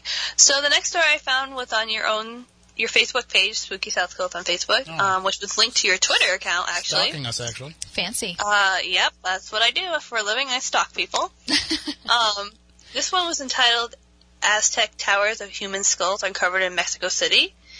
Um, now, personally, for me, anytime something that's been hidden for numerous amount of years automatically strikes an interest for me. Me too. Um, but this in this case, this article says that it was found from over 500 years ago, which I was like, oh my god, super cool. Like, where can I get this? Get my hands on this? Um, which obviously I'm not going to, but um, quoted from the article that you can find on BBC News, um, they were expecting to find just men and obviously younger men because they are warriors. And now the question is that they think they might have found some women and children um, because archaeologists have found more than 676 skulls in the site next to Mexico City's Metropolitan Cathedral, which was built over the, I might be saying this wrong, excuse me, um, Templo Mayor? I'm not sure, um, which is one of the most important Aztec temples. So I can only imagine what they're going to find next. That's a lot of skulls. Yeah. That's you know, like people freak out when they find one. Like, hey, I was digging in my backyard and I found a human skull. Like that's that's weird enough. Imagine having that many. 676. and I guess I just keep finding more as it goes on. So another story that I'm going to keep my eyes on because super cool, 500 years old. I mean, I think it's cool. Absolutely. And uh, do, do you have one more story for us? I do. Um, and this one's titled, Do We Really Know What's Going On in the Ocean? I know that's really a vague statement, and you're probably No, like, What are don't. you doing? what are you talking about, It's the last great frontier. And sharks scare me just as much as aliens. Well, we had a shark sighting where I live just a few uh, weeks ago, so In your I'm house? No, Oh, okay. no, not in my house, not in my pool, in the one of our local beaches. So I'm staying out of the ocean from now on. Awesome. But um, I'm going to personally raise my hand because anytime I see nasty seaweed, I freak out. Anything that touches my foot grosses me out. Not to think about what else is going on. But in the deep sea off of East Australia, it's been noted that there are this new form of sea pigs, sea spiders, and weird faceless fish What? but they're not letting it go uncovered. Quoted from the article, it's a one. It's a part of a one-month voyage unsolving the sailing to the edge of Australia, to the continental plate, where the depth sharply drops down to 4 km, which I'm guessing is pretty deep. I didn't do the math. Um, nets are trawling the sleds eh, where they can use the marine life to be found in the deepers of the sea so they can find out more of the third world captures of fish and new science. You're just solidifying my feeling about how I never swim in the ocean. Well, we can swim in the ocean. I guess we just stay away from Australia. No, no, I don't want to go out there at all because even like a horseshoe crab freaks me out. This is super creepy. So I'm looking up what a sea pig is because now I need to know. Well, a sea pig does that does some kind of interesting. right. However, it, Extra salty bacon comes from a sea pig. ew. oh my god. um, now that I'm looking at it, I realize that um, I learned about these on my daughter's little junior Disney Junior show called Octonauts, um, and I could probably sing the entire song to you about sea pigs, but they f- they feast on sunken corpses. Yes. How so there's creepy is obviously that? like. So now you put that in my head that you got weird faced animals, and now you have dead people at the bottom of the ocean that they're eating off of. So we Never went, going we went to again. the uh, we went to the arcade a few weeks ago with my son, and uh, and he won a bunch of tickets playing games, and, and they, they had narwhal Yes. uh, stuffed animals. And so he starts telling me all about narwhals. I'm like, well, those those aren't real. yes. they And he are. starts like telling me all about them, and I'm like, no, if you, they're not real. I've never heard of that before. And he starts telling me all about it, and I was like, oh my god, well, I had no idea that that was even a real thing. So it just Do you want goes me to to show. sing the song for you? No, no, that's fine. Oh, okay. It just goes I to think sh- you should. I, I should not go into the ocean. I should just stay Um, away from the ocean. You've seen Elf, right? Yes. I, I saw it like once. So I, I was not there's that a impressed with narwhal right in the beginning, and it said he he says, "Bye, buddy. Hope you find your dad." That was in Norwal. Well, uh, that's probably why I thought that it wasn't a real thing. Then. Probably. So anyway, there's so many weird things in the ocean that I just I'll stick to my pond. Where the wor- the worst thing that's ever happened to me is I got bit by a pike on the nipple once. What? Right. Oh, What? Although every time I go out there and I go too deep, I'm like, wait, there's snapping turtles in here. Right.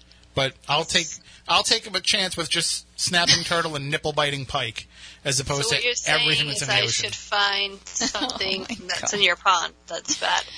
Yeah. It doesn't matter. Uh, The, the worst thing that ever happened to me at my pond, for real, I had to punch a swan once. A swan? Swans, swans are the a holes of the bird community. Listen, this this entire conversation's going downhill. Your nipples are being violated. You're punching swans. I had to punch a swan once. we have to just take this down a notch. when my son was little, Oh and God. he was because he's always been a great swimmer. So he would be like three, four years old, and he'd be like jumping off the dock and swimming like far out, like further than I'll go. Mm-hmm. And so he's he's out there. Like I, I have what's called you know the mucky stuff. You know, you have like that nice clear sandy area where you can swim, and then you get to the mm-hmm. area where all the mucky stuff is. And I once I get to the mucky stuff, I'm good. It's already over my head. I don't need to go any deeper. and so he's actually out past that. And all of a sudden, this swan is like coming toward all the people, and you would think that a swan wouldn't come toward the people. right. So I tell him to come back in, come back in. So as he's swimming in, like the swan's kind of following him in. And the swan is like getting super close. So I'm like yelling, get out of here, get out of here, get out of here. And it wouldn't move. So I like try to swim between me and, uh, between my son and the swan. And the swan's getting all like honking at me and everything, like making that horrible swan noise. And it like kind of like dipped toward me. Like it was gonna like peck me. So I had to like push its head away. So I just like hit it with my fist and I punched the swan accidentally. I didn't mean to. Like I just was kind of brushing him away, and he did not go away.